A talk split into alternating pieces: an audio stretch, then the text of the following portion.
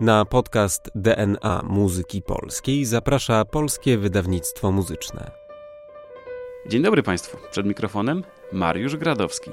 Miło mi przywitać Państwa w nowym cyklu podcastów DNA Muzyki Polskiej. DNA, czyli coś, co kształtuje, bez czego nie ma życia, coś, co definiuje żywy organizm, a na muzykę można spojrzeć jak na żywy organizm, jak najbardziej. Będziemy poruszali się po muzyce czasów zaborów, a więc przede wszystkim XIX wiek, końcówka wieku XVIII, oczywiście także początek wieku XX. Co się wtedy stało szczególnego? Czy można powiedzieć, że to wtedy powstała muzyka polska? Ale zaraz, przecież Polska była wcześniej i muzyka w Polsce była grana wcześniej. Dosyć to skomplikowane, ale może nie tak bardzo. Sprawdzimy to w rozmowie. Moim gościem jest dzisiaj profesor Marcin Gmys. Dzień dobry, witam. Jesteśmy po imieniu, także drogi Marcinie, pozwolisz, że zejdziemy z profesorskich katedr, ażeby skupić się na tym, co obaj lubimy bardzo, czyli na muzyce. Oczywiście, Mariuszu, bardzo chętnie. XIX wiek, czas szkół narodowych, czas, kiedy bardzo dużo się w muzyce zmienia. Czy możemy powiedzieć, że to jest początek muzyki polskiej? Powiedzieć tak nie możemy, bo musielibyśmy zapomnieć o wielkich kompozytorach z przeszłości bardzo odległej.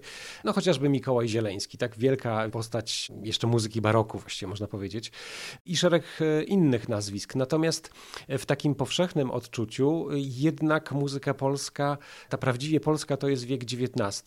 To jest do pewnego stopnia uzasadnione, ponieważ wtedy powstają szkoły narodowe.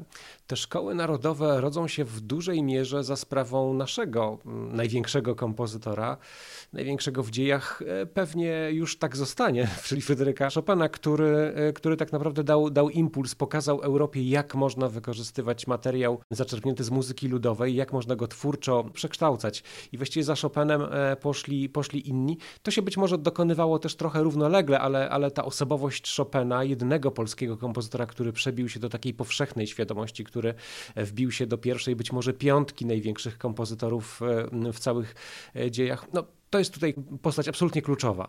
No nie dałeś się nabrać na to moje prowokacyjne pytanie, bo oczywiście przecież pamiętamy tych znakomitych kompozytorów. Adam Jarzębski, ja go osobiście bardzo cenię i tu można by wymieniać i wymieniać. Ale przyznasz, że coś się w tym wieku XIX zmieniło w polskiej muzyce, coś bardzo szczególnego. Czy możemy spróbować wskazać te punkty, w których ta nowość się objawia i która już później tę muzykę będzie kształtowała? Myślę, że możemy wskazać. Musimy się jednak cofnąć przed Chopina. Chopin nie wziął się z niczego.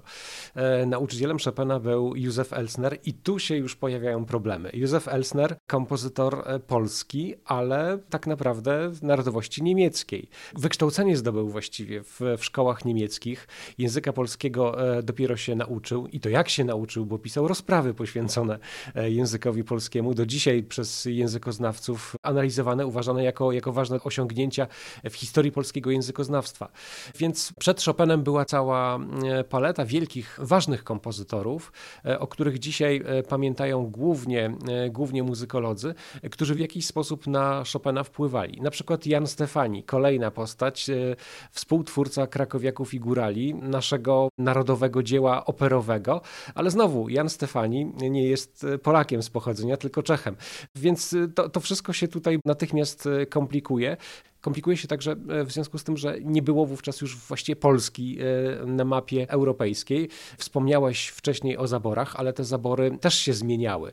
Tak? Warszawa przechodziła z rąk do rąk. W 1805 roku Józef Elsner pisze jedyną swoją zachowaną symfonię, a było ich podobno 8 bądź 9, gdzie cytuje fragmencik Mazurka Dąbrowskiego, ale wtedy Warszawa należy do Prus. 2 lata później Warszawa już należy do Księstwa Warszawskiego, w 1815 do Królestwa Polskiego, przechodzi właściwie z rąk francuskich do rosyjskich i to jest taki tygiel, to tylko jedno miasto tutaj podałem, ale tego typu komplikacje występowały wielokrotnie. W Warszawie 1805 roku z Elsnerem działa Ernst Theodor Amadeus Hoffmann, który nie podpisuje lojalki i wyjeżdża z Warszawy w momencie, kiedy do Warszawy wkraczają Francuzi, a szkoda, bo być może gdyby dał się w pełni spolonizować, a miał żonę Polkę, historia muzyki polskiej wyglądałaby pewnie jeszcze inaczej. No ale jeśli chodzi o te takie ważne punkty przedszopenowskie, to oczywiście Stefani, ale niewykluczone, że spory wpływ na osobowość Chopina miały na przykład dokonania Marii Szymanowskiej, jednej z pierwszych wielkich kompozytorek w ogóle w dziejach muzyki, przynajmniej na pewno jednej z pierwszych wielkich kompozytorek muzyki romantycznej, czy muzyki XIX stulecia. Nie możemy zapomnieć też o, można powiedzieć, rdzennym Polaku, czyli Karolu Kurpińskim, wywodzącym się z Wielkopolski, z rodu Wańskich, wielkich czy ważnych symfoników, bo może określenie wielcy jest przesadzone, nie znamy tych symfonii zbyt dobrze, zbyt wiele się ich też nie zachowało, ale w każdym razie te takie nazwiska poprzedzające Chopina z pewnością miały wielki wpływ. Taki króciutki przykładzik. Fryderyk Chopin jedną z pierwszych swoich kompozycji, którą pisze w rytmach mazurkowych, nazywa rondem à la Mazur. Takie ronda à la Mazur przed nim pisał Józef Elsner i to jest kompozycja napisana pod dyktando Elsnera. Kompozycja 16-latka. Ale właśnie, jak porównamy teraz te ronda à la Mazur Elsnera i młodziutkiego jeszcze Fryderyka Chopina, studenta Józefa Elsnera, okazuje się, że już Chopin swojego mistrza przerósł i to o kilka wielkości. Utwory Elsnera wydają się z dzisiejszej perspektywy szkolne i naiwne, a tam już mamy przebłyski geniuszu. Czyli tak, na pewno muzyka polska nie zaczęła się w XIX wieku. To jest fakt. Na pewno nie jest związana z narodowością polską. Nie trzeba być rdzennym Polakiem, żeby pisać muzykę polską. Czyli gdzie szukać tych tropów, tych cząsteczek, z których jest zbudowana muzyka polska, tego DNA? Powiedziałeś o rondzie à la Mazur. Czy rytmy taneczne by tutaj nie były jakimś dobrym tropem? Myślę, że to jest najlepszy trop tak naprawdę. Oczywiście polonez wielką karierę robił dużo wcześniej, jeszcze przed wiekiem nawet XVIII. Z rytmami mazurkowymi jest bardzo, bardzo podobnie. Natomiast one rzeczywiście gdzieś zaczynają się wykształcać w ostatnich dekadach wieku XVIII, ale nie ma tam takiej wielkiej osobowości jeszcze kompozytorskiej, która byłaby w stanie to wszystko spiąć i uczynić uniwersalnym. Tą osobą staje się rzeczywiście Fryderyk Chopin, a po nim cała galeria, można powiedzieć, wybitnych postaci, poczynając od Ignacego Feliksa Dobrzyńskiego, starszego od Fryderyka Chopina, który miał ogromne zasługi. Na przykład Dobrzyński, o tym nie pamiętamy, a powinniśmy właściwie o tym krzyczeć. Jest autorem drugiej symfonii, określanej czasem mianem elegijnej, symfonii charakterystycznej w duchu muzyki polskiej i to jest tak naprawdę pierwsza symfonia w Europie oparta na tematach ludowych. Natomiast jak czytamy podręczniki zachodnie, czytamy, że taką pierwszą symfonią, też w tonacji c-moll, jest symfonia Nielsa Gadego, wielkiego, wybitnego kompozytora duńskiego, ale ta symfonia powstała 10 lat po symfonii Dobrzyńskiego. Więc rytmy w muzyki ludowej z pewnością, także elementy na pewno harmoniczne, skalowe. To wszystko gdzieś tutaj wspólnie się łączy i zaczyna budować jakąś tożsamość. Ale czekaj, ja się tak łatwo nie puszczę, bo rytmy, to powiedzmy, że jesteśmy w stanie zapamiętać, ponieważ w szkole tańczy się polonezy, mazury gdzieś się obijają o uszy, oberki też jeszcze czasami można spotkać nawet w rekonstrukcjach muzyki tradycyjnej. Czyli to byłby taki gen rytmiczny, powiedzmy. Ale właśnie, skalę i harmonię. Spróbujmy. Nasi słuchacze z pewnością są ciekawi i nawet jeśli są to rzeczy skomplikowane, to spróbujmy może podać je w miarę prosto. Skalę może najpierw. Przede wszystkim chodzi o to, że muzyka, którą na co dzień odbieramy, to jest muzyka pisana w systemie dur-moll i właściwie muzyka szalenie uproszczona w odbiorze. Albo jest to tonacja molowa, albo durowa. W zasadzie już nieważne, czy to jest C-dur, czy G-dur, czy H-dur. Brzmi wesoło bądź smutno, jak C-moll, S-moll i tak dalej. Już mało kto z nas ma słuch absolutny. Poziom wykształcenia muzycznego niestety drastycznie się obniża od dziesiątek lat, jeżeli nie setek. Jeszcze możemy zakładać, że w XVIII wieku odbiorcy muzyki polskiej, szczególnie arystokratyczni, odróżniali od siebie tonację. Potem to stopniowo zaczęło zanikać. Ale rzeczywiście Fryderyk Chopin był jednym z pierwszych kompozytorów, który uświadomił sobie znaczenie skal ludowych, przede wszystkim skali lidyjskiej, czyli takiej skali, w której zamiast kwarty występuje kwarta podwyższona, zwiększona o pół tonu i to od razu nadaje tej muzyce bardzo specyficzny koloryt. Właściwie trzeba by mieć instrument, żeby to zademonstrować. Na sucho to bardzo trudno wytłumaczyć, ale rzeczywiście jak się słucha chopinowskich mazurków na przykład, to chyba są jednak takie najbardziej wyraziste wzorce, to one brzmią mimo wszystko inaczej.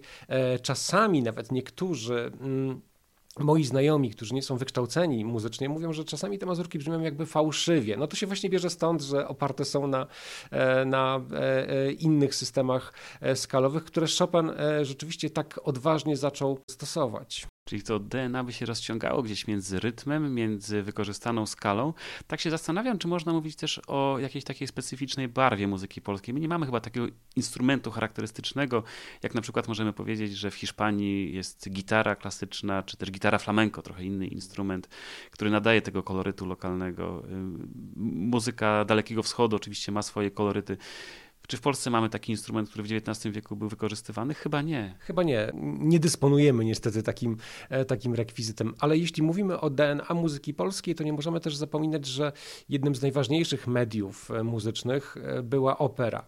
Opera, której Chopin nie pisał paradoksalnie, za co zbierał cięgi, krytyki rozmaite, ale tej opery nie napisał i chyba na szczęście, możemy powiedzieć, miał świadomość własnych możliwości. Natomiast w końcu XVIII wieku rodzi się opera polska w tym sensie, że pisano do polskich libret. Opera, która sytuuje akcję dramatyczną w Polsce, szczególnie w górach właściwie. Można powiedzieć, że DNA polskiej opery to są góry, bo i krakowiacy i górale chociażby, tak? Ta pierwsza, to nie jest pierwsza polska opera oczywiście, ale pierwszy tytuł, który się rzeczywiście utrzymał w repertuarze, bo możemy tej opery słuchać do dzisiaj, dysponujemy już nawet nagraniami na instrumentach historycznych, jest gdzieś tam zlokalizowana, a potem oczywiście przede wszystkim Halka, rok 1848 w Wilnie czy 58 w Warszawie i te góry będą się ciągnąć. Po Manru, Harnasie Karola Szymanowskiego, to już oczywiście wykraczamy tutaj poza medium operowe, ale cały czas gdzieś to utożsamianie górali z prapolskością będzie funkcjonować. To może dodajmy jeszcze, że właściwie można mówić o takim wielkim toposie gór, czy może Tatr dosłownie Tatr, chociaż oczywiście można by to też niuansować w muzyce polskiej. Karłowicz musi się przypomnieć oczywiście i to sięga daleko też w XX wiek. Mnóstwo jest Tatr, Artur Malawski chociażby. Jeśli ktoś chciałby sprawdzić, to będzie w stanie to łatwo zrobić.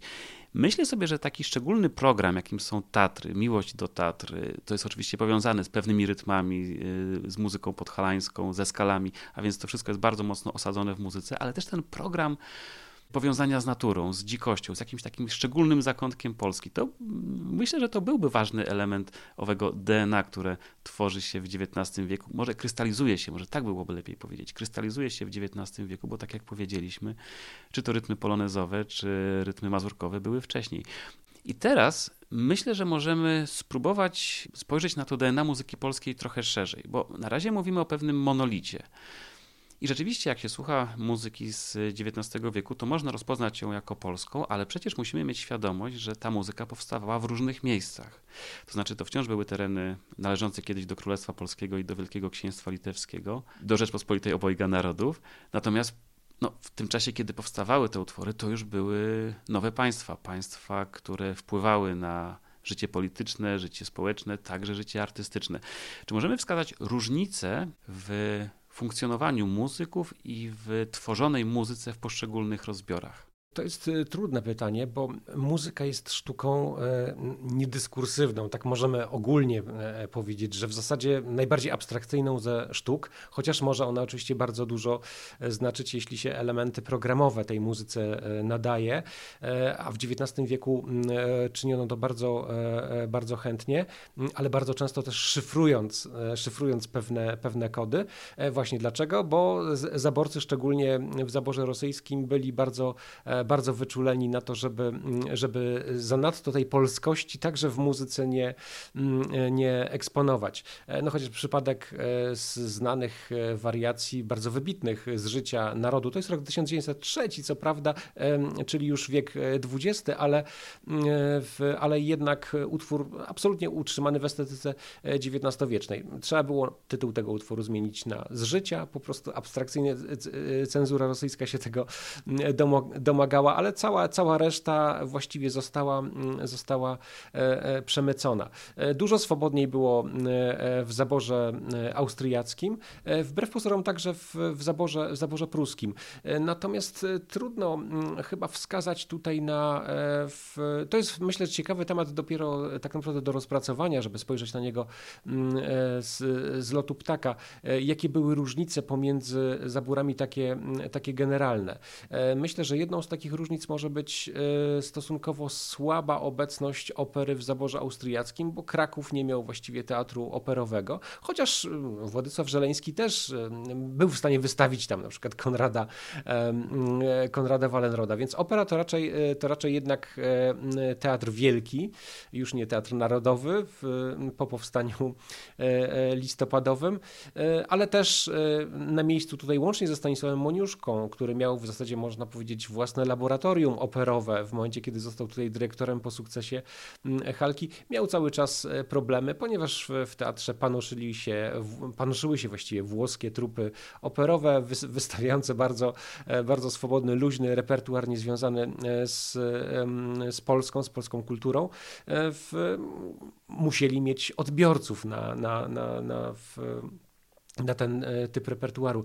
Więc na przykład w operze to widać bardzo, bardzo wyraźnie jednak ten rozdział. Opera w zaborze pruskim czy niemieckim specjalnie nie istnieje. Natomiast jeśli chodzi o muzykę kameralną, no to tutaj właściwie była pełna swoboda, czy muzykę na fortepian, który był jednak naczelnym instrumentem romantyków, tutaj trudno byłoby mi chyba wskazać na jakieś zasadnicze różnice, ale być może one istnieją. To może być naprawdę trop do jakiejś bardzo ciekawej monografii. Symfonika jeszcze nam pozostaje, symfonika, która niestety kulała, bo właściwie orkiestry symfonicznej polskiej nie było właściwie w żadnym zaborze. To były często takie zespoły efemerydy, no ale skutek jest taki, że nasz najwybitniejszy symfonik, wspomniany już Ignacy Feliks Dobrzyński, zarzuca po tej drugiej słynnej swojej symfonii, która odniosła sukces w Wiedniu na prestiżowym konkursie kompozytorskim, zarzuca pisanie utworów na orkiestrę, bo po prostu nie miał kto tych utworów wykonywać i stał się kameralistą, też pewnie najwybitniejszym polskim kameralistą XIX wieku, przynajmniej przed Juliuszem Zaremskim, który no, właściwie tym jedynym kwintetem fortepianowym, ale genialnym tutaj wyznacza też jeden ze szczytów muzyki polskiej. Tu się otwierają ścieżki. Pierwsza ścieżka to instytucje, które wpływają na muzykę. Druga ścieżka to jest przypadek, który jest reprezentowany przez Zaremskiego, czyli Polska Szkoła Wirtuozów, która była bardzo słynna w XIX wieku. Ja nie wiem, czy ktoś to tak nazywa, ja to tak roboczo nazywam, ponieważ mnóstwo wirtuozów z naszego kraju odnosiło sukcesy za granicą, ale jeszcze jeden wątek w tym momencie ujawnia swoją obecność. To znaczy, czy możemy powiedzieć, że muzyka w zaborze pruskim była bardziej tworzona pod wpływem muzyki niemieckiej na przykład, w austriackim pod wpływem austriackiej, a w rosyjskim pod wpływem muzyki rosyjskiej? Bo oczywiście DNA muzyki polskiej, czyli muzyka polska wzrasta, ona stara się indywidualizować, pokazywać swoją odrębność. Budowana jest ta szkoła narodowa, no ale jak wiemy, żaden organizm nie wzrasta w odosobnieniu i zawsze te wpływy, te relacje się ujawniają. Ciekawe, czy można zaryzykować taką tezę, że tworzenie muzyki w danym zaborze łączyło się z tym, że poszczególna grupa kompozytorów nieco bardziej wpływała na tego czy innego twórcę. To jest bardzo ciekawe pytanie i bardzo trudno na nie odpowiedzieć. Wydaje mi się, że najsilniejszy wpływ zaborcy miał miejsce jednak w zaborze rosyjskim. Też wydaje mi się, ale może tutaj się mylę, że przepływ jakby informacji między polskimi kompozytorami a kompozytorami rosyjskimi był szczególnie udrożniony, jeśli tak można powiedzieć. Stanisław Moniuszko na przykład regularnie jeździł do Petersburga, gdzie zresztą był właściwie rodzajem takiego guru szału kompozytorskiego. Jego uwertura symfoniczna Bajka była bardzo wysoko ceniona. Wielokrotnie zaglądał do Moniuszki, nawet jak bywał tutaj w Warszawie, Aleksander Dargomyżski, troszeczkę zapomniany kompozytor z perspektywy pozarosyjskiej, ale kompozytor niewątpliwie ważny. Pierwszy kompozytor, który znosi kreskę taktową jeszcze wiele lat przed Wagnerem. Więc na przykład wpływy rosyjskie słychać chyba najwyraźniej. Być może dlatego, że jednak jest to wpływ muzyki słowiańskiej, która się bardziej jakoś sobie poddaje się po prostu wzajemnie tym wpływom. Natomiast jeśli chodzi właśnie o kompozytorów, którzy tworzyli na przykład w Poznaniu czy w Krakowie, to trudno byłoby mi tutaj w tym momencie ryzykować jakiejś tezy, że oni byli pod wpływem ośrodka berlińskiego czy wiedeńskiego. To się zresztą wszystko jakoś bardzo, bardzo miksowało. Pamiętajmy o tym, że w wieku XIX bardzo szybko, między innymi ze sprawą E.T.A. Hoffmana, wielką karierę pośmiertną robi Mozart. Oczywiście wielką postacią jest Beethoven i ta muzyka promieniuje na wszystkie ośrodki jednocześnie. Z drugiej strony nie możemy zapominać o wpływach francuskich, które jednak jakoś musiały docierać tutaj do nas przez Niemcy. Właściwie Stanisław Moniuszko jest najbardziej zapatrzony w operę francuską, pomijając oczywiście wzorce polskie, Kurpińskiego czy Stefaniego, które były dla niego niezwykle istotne, czy nawet Elsnera, któremu przecież zadedykował swój młodzieńczy kwartet smyczkowy. Włochy też są tutaj oczywiście istotne dla kompozytorów operowych. Także to wszystko jest jednak bardzo, bardzo skomplikowane i to zresztą ta rozmowa uświadamia mi tutaj, jak wiele jest jeszcze do zrobienia, po prostu do tego, żeby przyjrzeć się tej muzyce z lotu ptaka. Tutaj można by jeszcze dodać, że być może właśnie łatwiejsze były te relacje ekonomiczne, rynkowe, no bo przecież skoro to był jeden organizm państwowy, Warszawa, Petersburg, no to łatwiej było kompozytorom się tutaj poruszać niż jechać za granicę, jak to wtedy trzeba by zrobić, gdyby chcieć pojechać do Poznania. Ale to też uświadamia nam, że nie należy się dziwić, kiedy słyszymy język niemiecki w pieśniach czy w dziełach Feliksa Nowowiejskiego, no bo to po prostu jest język, w którym nie tylko chodziło o to, żeby się przypodobać zaborcy, ale też po prostu język europejskiej myśli artystycznej. Także te rzeczy są znacznie bardziej skomplikowane, niż byśmy może czasami chcieli upraszczać. No i Karol Szymanowski, człowiek wschodni, a zafascynowany Niemcami. Tak, zafascynowany Niemcami, ale też Włochami, no ale rzeczywiście wyrastał najsilniej z Niemiec, ale też jednak te wpływy rosyjskie były bardzo silne. Wpływ Aleksandra Skriabina na przykład, który był z kolei pod wpływem Fryderyka Chopina, więc się wszystko tutaj jakoś miksuje w przypadku Szymanowskiego bardzo harmonijnie. Natomiast przypadek Nowowiejskiego, który poruszyłeś, nieco starszego od Szymanowskiego, jest tutaj niezwykle ciekawy, ponieważ on właściwie wyrastał w systemie szkolnictwa niemieckiego, zdobywał ku zazdrości kompozytorów niemieckich najbardziej prestiżowe dwukrotnie i najbardziej lukratywne stypendium imienia Giacomo Meyerbeera, które umożliwiło mu 3 lata tak naprawdę podróży zagranicznych. Był ukochanym kompozytorem Maxa Brucha, a mimo wszystko w 1919 roku powiedział, że on chce być Polakiem i porzucił świetnie rozwijającą się karierę w Niemczech, chociażby Quo Vadis, najczęściej wykonywane oratorium w Niemczech do roku 1919. Taka dekada Quo Vadis. Potem jak za ucięciem noża przerwana, wszystkie związki śpiewacze w Niemczech natychmiast się obraziły na Nowowiejskiego w momencie, kiedy on się opowiedział po stronie polskiej i został w Poznaniu właśnie. To wszystko pokazuje, jak to jest bardzo skomplikowane i to jest taki niezwykle rozedrgany, migotliwy organizm, muzyka polska czy muzyka kompozytorów polskich w wieku XIX czy początku wieku XX, bo właściwie tutaj nawet trudno wskazywać jakąś cezurę. Na pewno cezurą nie jest rok 1900 czy 1901, przejście XIX wieku w wiek XX. Podobnie jest zresztą z przejściem wieku XVIII w XIX. Te przełomy stulecia nie mają żadnego wpływu właściwie na... Nie możemy powiedzieć, żeby był jakikolwiek wpływ tych zmian numerków w kalendarzu na kształt naszej muzyki. To może wróćmy teraz na sekundę do tego, co ujawniło się wcześniej, czyli kwestia instytucji, a tworzonej muzyki. Mówiłeś o operze. Ja bym się trochę o Lwów upomniał, bo rzeczywiście Warszawa była bardzo ważnym centrum polskiej opery, ale także we Lwowie się dużo działo. No i jeśli chodzi o instytucje, to koniec XIX wieku, początek XX wieku jakoś tak zbiegł się z pojawieniem się naszych symfoników, czy też ludzi, którzy mają szansę wypowiadać się w języku orkiestry symfonicznej.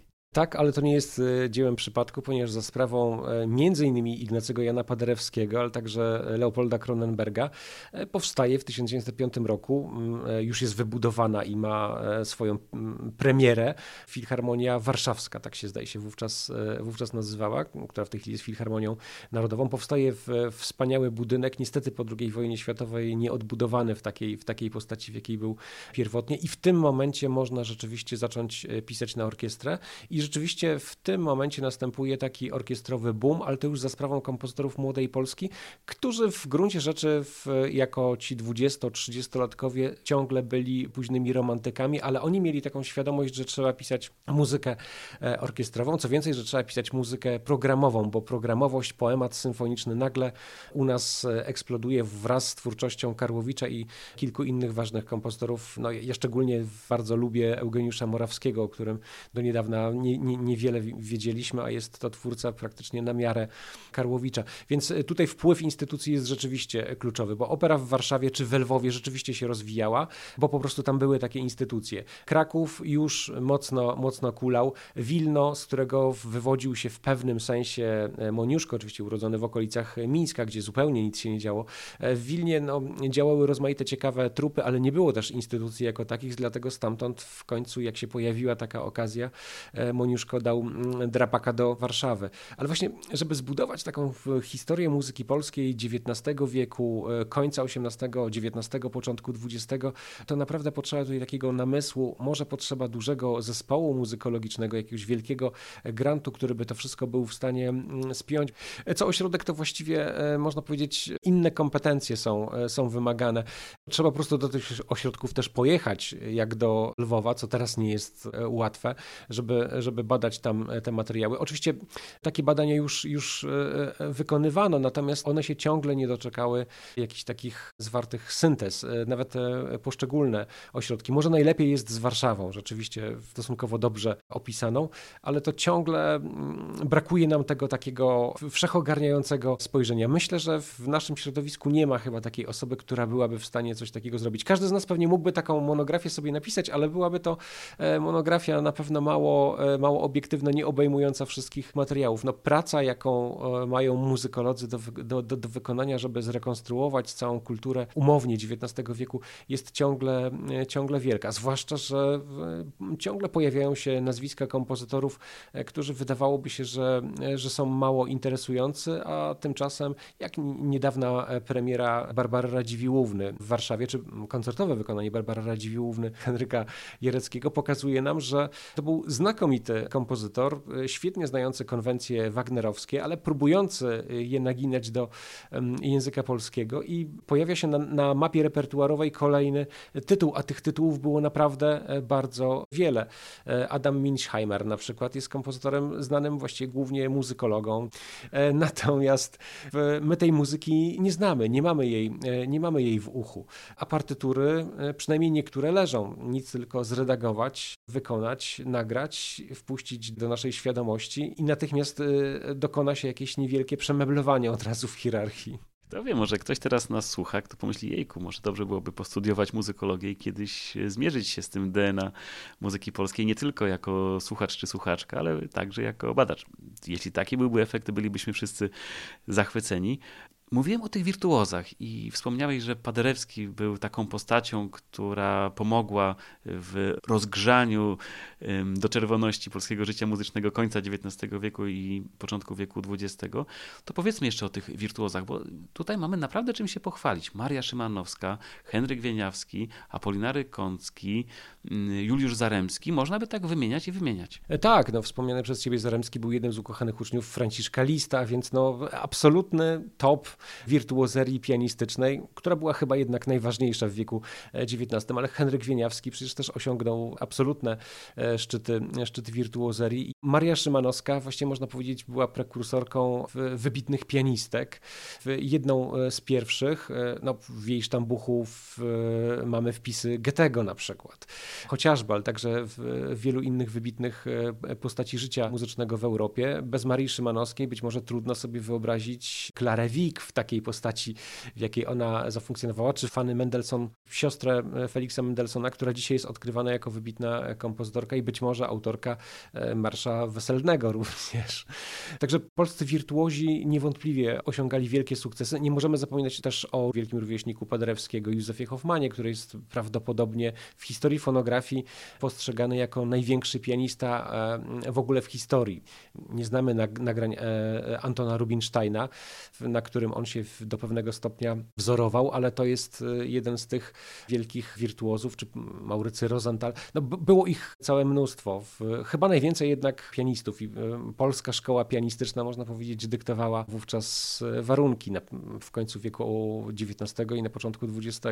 Profesor Marcin Gmys rzuca nazwiskami. Są te bardziej znane, które tu padają, jak Fryderyk Chopin, Stanisław Moniuszko, Ignacy Jan Paderewski, Karol Szymanowski. Te nazwiska gdzieś krążą w obiegu. Jedne zdecydowanie są dobrze rozpoznane, inne wciąż jeszcze są odkrywane, ale jest też cały szereg nazwisk mniej znanych i właśnie to jest specyfika naszego podcastu. Tym się będziemy zajmować i gwiazdami XIX wieku, i tymi, którzy gwiazdami powinni być. O tych nazwiskach będą Państwo na pewno mieli okazję usłyszeć w kolejnych odcinkach. A ja mam jeszcze ochotę zapytać Marcina Gmysa o to, jaka jest jego ulubiona piątka utworów z XIX wieku, polskich utworów z XIX wieku. Może być dziesiątka. Oj, to pytanie strasznie trudne. Nigdy się nawet nad tym nie zastanawiałem. Może powinniśmy zostawić Fryderyka Chopina na boku, bo gdyby tak spojrzeć obiektywnie, pewnie zająłby całą dziesiątkę. No, bez Chopina. Na pewno wymieniłbym tutaj Halkę, Straszny Dwór, Stanisława Moniuszki. Nie jestem oryginalny, ale to są naprawdę kamienie milowe. Tak zupełnie autentycznie je lubisz? Autentycznie lubię Halkę, to może tak. Straszny Dwór jest dla mnie wadliwy dramaturgicznie. Jest momentami bardziej dopieszczony instrumentacyjnie, natomiast nie przepadam za uczęszczaniem na Straszny Dwór do teatru, bo w czwartym akcie nic się po prostu nie dzieje. Jest tylko sama muzyka, ale Halka z całą pewnością arcydzieło absolutne, moim zdaniem. I to arcydzieło niezwykle progresywne, ponieważ dużo bardziej wolę wersję wileńską Halki, która jest dziełem dwuaktowym, ale w zasadzie jednoaktówką pędzącą na złamanie karku, gdzie nie ma żadnych przestojów. Jest to dzieło niezwykle przekonujące też w zakresie charakterystyki postaci, która troszeczkę się rozmywa w wersji warszawskiej, ale powiedzmy, że Halka już nie różnicując. Jeśli chodzi o takie wybitne utwory, na pewno wspomniana przeze mnie Symfonia Dobrzyńskiego, druga. To jest dzieło wybitne, także ze względu na jego rangę. Myślę, że musiałbym też tutaj zaliczyć drugą symfonię, nawiązującą do Symfonii Dobrzyńskiego Zygmunta Noskowskiego, też symfonię elegijną, wpisującą się w pewien nurt symfoniczny. Jeśli chodzi o operę, która jest mi bliska, dorzuciłbym tutaj na pewno Goplanę Władysława Żeleńskiego. To jest dzieło z pewnością wybitne. Kwintet wspomniany już przeze mnie Juliusza Zaremskiego, ale z muzyki fortepianowej po chopinowskiej bezwzględnie trzeba wymienić cykl Róże i Ciernie. Pierwsza część Róży i Cierni to jest właściwie zapowiedź Gasparda Delaunay, Maurycego Ravela. Pewnie Ravel nie miał pojęcia o istnieniu tego utworu, ale ono sporo nam tutaj wnosi. Musiałbym wskazać też Paderewskiego. Uwielbiam jego Nocturne Bedur. To jest mistrzowska, arcydzielna miniatura i chyba fantazja na tematy polskie. No właśnie, zaczynam się tutaj troszeczkę gubić. Nie, chyba bardziej koncert fortepianowy Paderewskiego, przepraszam. Można fortepianowy. Tak. No, pytanie jest bardzo, bardzo zaskakujące. Bo to jest tak, że ma się wrażenie, że muzyka XIX wieku to tylko Chopin i nic. Takie wrażenie można mieć po zajęciach w szkole podstawowej, a może i w liceum niemuzycznym, bo może w liceum muzycznym troszkę więcej. Ale to nie jest prawda. Tam jest po prostu dużo znakomitej muzyki i to nie tylko ważnej historycznie, która liczy się dla historyków, dla muzykologów, żeby nie zaprzepaścić dziedzictwa kulturowego itd. To nie tylko o to chodzi. Chodzi o to, że po prostu ona świetnie brzmi i jej się świetnie słucha. Tak, a jeśli miałbym tutaj jeszcze kontynuować wątek tych wybitnych utworów, to trzeba wymienić pieśni. I tu absolutnie na jednym tchu wymieniłbym wszystkie pieśni Mieczysława Karłowicza skomponowane w wieku XIX, w 1895-96 roku. To są bezsprzecznie najpiękniejsze polskie pieśni, nawet jeśli 2, 3, 4 pieśni Fryderyka Chopina też są jednak jakimś wybitnym osiągnięciem na tym polu. z Paderewskiego. Być może, gdybym miał wybrać to takie jedno dzieło, to wybrałbym 12 pieśni do słów Mendesa. To jest bardzo wybitny cykl pieśni, ale tu już chyba wkraczamy na początek wieku XX, zdaje się, więc troszeczkę... No to wciąż czasy zaborów jeszcze. Tak, oczywiście. Znaczy, potem pojawia się oczywiście Karol Szymanowski, już początek wieku XX, fenomenalna pieśń Łabędź, czy nawet pieśni do słów Tetmajera, które są, nie są tak ujmujące jak pieśni Mieczysława Karłowicza, ale są znacznie głębsze, w gruncie rzeczy z kompozytorskiego punktu widzenia znacznie bardziej wartościowe. No i pierwsze preludia Szymanowskiego, jeszcze post-szopenowsko-skriabinowskie, ale od razu pokazujące, że to jest osobowość, jakiej muzyka polska od czasu Fryderyka Chopina rzeczywiście nie miała. Ta lawina utworów nie chce się skończyć i bardzo dobrze, ponieważ tak właśnie został pomyślany niniejszy podcast, żeby pokazać Państwu, jak bardzo bogata jest muzyka polska, jak bardzo jest zróżnicowana, jak bardzo wykracza jej zakres poza te główne dzieła, o których się pamięta, główne nazwiska, które się przywołuje.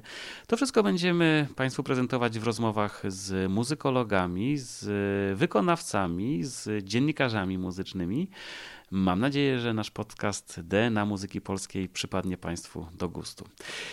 Za dzisiejsze spotkanie bardzo dziękuję profesorowi Marcinowi Gmysowi, który pokazał nam muzykę polską XIX wieku, czasów zaborów, mówiąc troszkę szerzej, z lotu ptaka.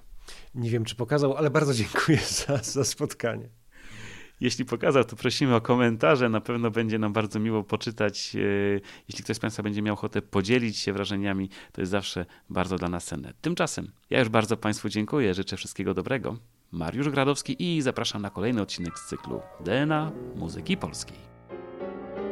Wydawcą podcastu DNA Muzyki Polskiej jest Polskie Wydawnictwo Muzyczne. Zapraszamy na kolejne odcinki oraz do śledzenia naszych mediów społecznościowych.